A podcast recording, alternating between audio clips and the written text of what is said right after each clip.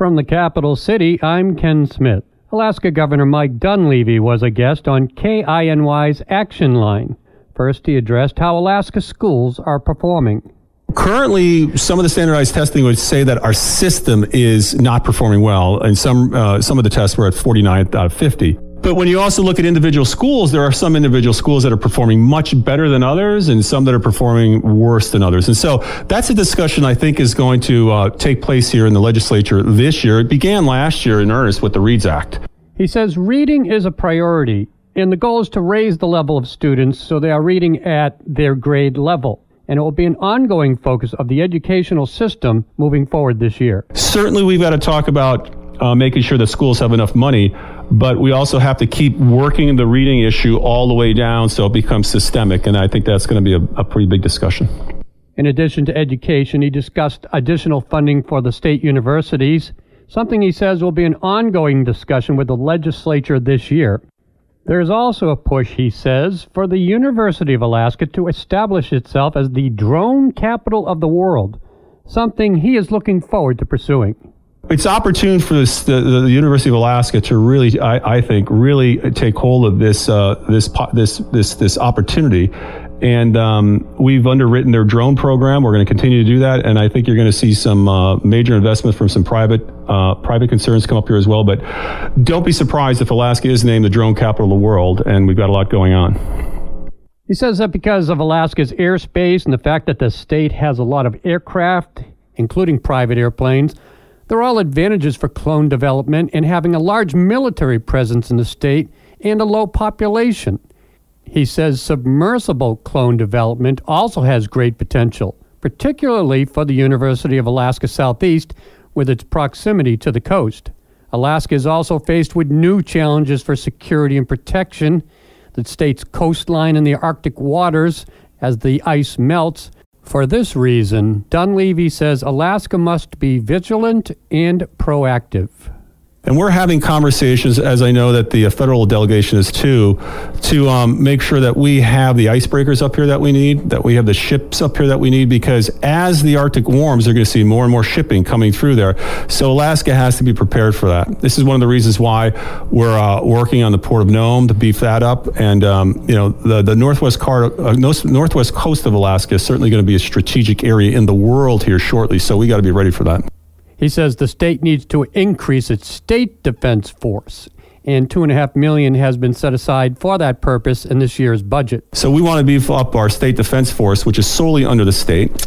Um, and those individuals would be able to help with disasters, uh, relief work, etc. So, state defense force, state defense budget to deal with the federal government, and uh, you know, as we start the conversation, we got to look at our defense period uh, along our coast and our airspace.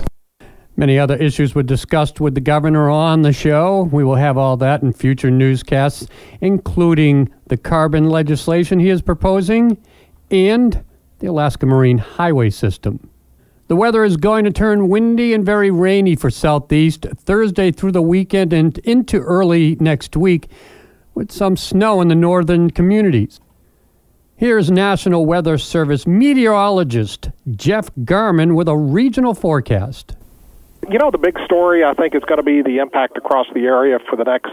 Um, that's going to affect most folks is if you got to get out on the water, we're going to have some fairly strong winds working up. With uh, it'll start out with gale force winds along the outer coast um, and the southern inner channels, but gradually those gales will work their way up across a, a lot of the panhandle waters here over the next 48 hours. So we're entering, entering a windy period. It's going to be coolish, but not too far out of ordinary on temperatures. You know, low to mid 30s of much of the period. Most folks are going to get rain, but periodically for the central and northern areas, it'll mix with some snow at times.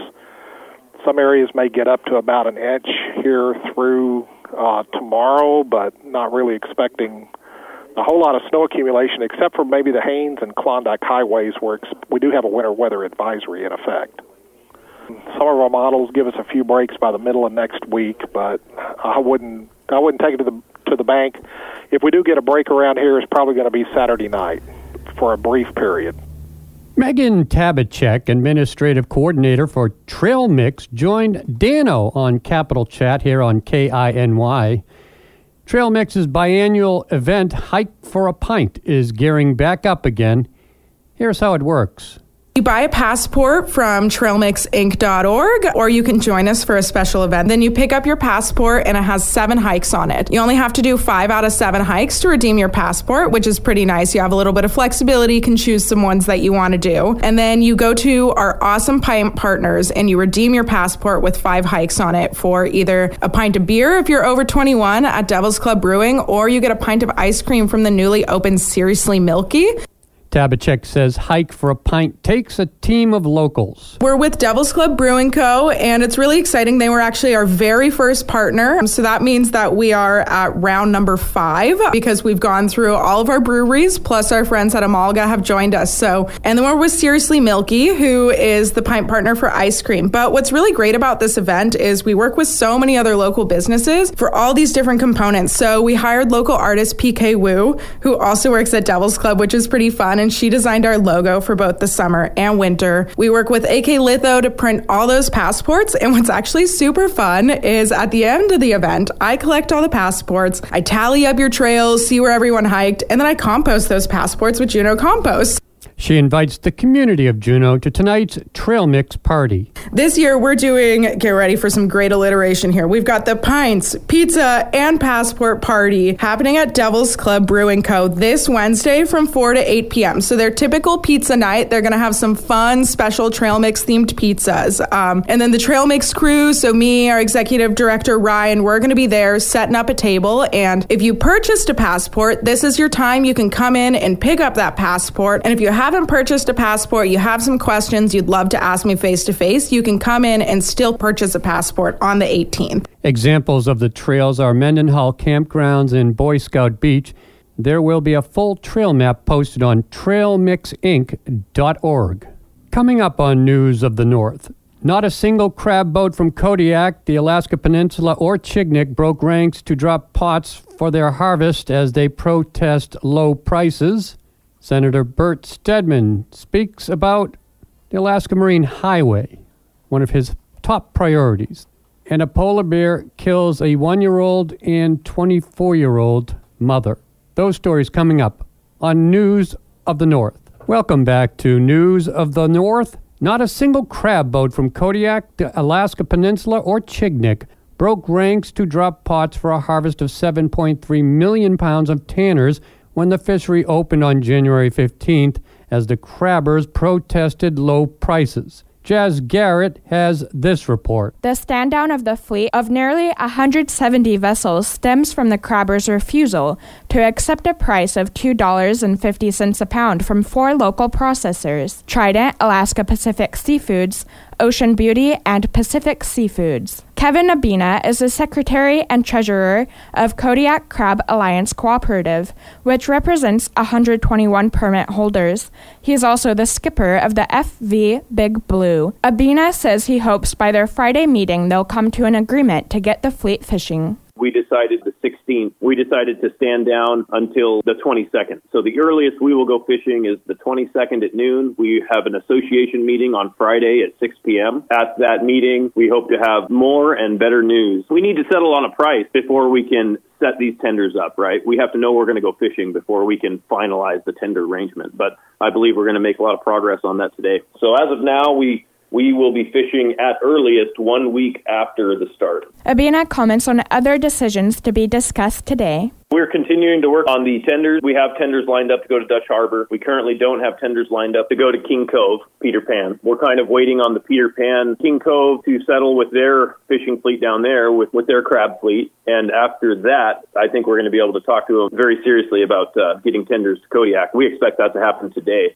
Abina was asked on what he hopes to accomplish. Honestly, I'm hoping to I'm hoping to see the Kodiak price come up, and I'm I'm hoping that we can get this fleet fishing. That's the goal. The goal is to get a fair and reasonable price for these crab and go fishing. We're willing to share the risk with these canneries. We're willing to go fishing for three dollars, which was already offered, if it includes some kind of profit sharing model. They worry about hanging on to these crab. They worry about the risk. Let us share the risk with you. If you don't make more money on them, we don't make more money on them. We're happy to look at, at that situation. If, if profit sharing isn't going to be a realistic option for these guys in Kodiak, for these canneries, then we're looking for something in the four to five dollar range. We're looking for what these crab are worth, is what we're looking for. And he says the fishermen are sticking together. This is a, a pretty unique situation. We're excited to have the support and the unity that through this group. You know, it's a very diverse group. We have 32 foot gill netters and 120 foot crabbers and cod fishing boats and pollock trawlers. We have a, a very, very diverse mix of fishermen sticking together right now. And the only way that's possible was through the, the extremely low price we were offered for this product.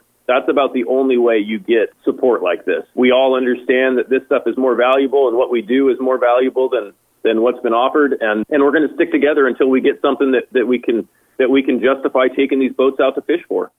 Following a press meeting by the Senate majority on the first day of the legislative session Tuesday, News of the North caught up with Senator Bert Stedman, Republican representing Southeast Alaska District R. He says for his district priorities, the Marine Highway is high on his list. We got to take a look at the governor's submission. There's some placeholders in that, so that'll have to be reviewed. We also have to get a further definition of the 200 million that's going into the ferry systems for all states and uh, some territories, and there's us and Maine and I think another territory. So we don't know how much of that 200 million we're going to get. So we got to define that. And then within that, we got to categorize how much is going to go to operations and how much is going to go to capital because we need to replace ships. And as far as costs go, the longer we take to replace the ships, the more expensive they are. We were looking at the cross Gulf a few years ago at 250 million. Now it's 350 million. So we need to build these ships. He says there are federal dollars available for electric ferries, but he sees the future ferries for Alaska still being traditional fuel powered vessels. Well, I think we're going to not go back to coal or sails, you know, and we're not going to certainly have electric uh, ferries all over the place, and uh, probably uh, um, not even compressed natural gas. So my guess is there'll be conventionally fueled uh, marine transportation. Mm. Other than there's some federal money for a electric, you know, electric uh, uh, ferry, but that's probably going to have to have a diesel generator to charge the batteries. So you can do that? An investigation is beginning in a remote area of Alaska where two people are dead after being mauled by a polar bear. Alaska State Troopers reported in a statement that a 24 year old woman and her one year old son were identified as the victims. ABC's Alex Stone has the details that are known so far. Alaska state troopers are now working to travel to the small Alaskan village of Wales to investigate the deaths. Police say a polar bear entered the village in the westernmost point of the American mainland and chased after residents, eventually getting to a woman and a young boy who were killed. Another resident in the village of about 170 people shot and killed the polar bear during the attack. Alex Stone, ABC News. Never miss a story or a newscast at kinyradio.com. Now you're up to date. I'm Ken Smith for News of the North.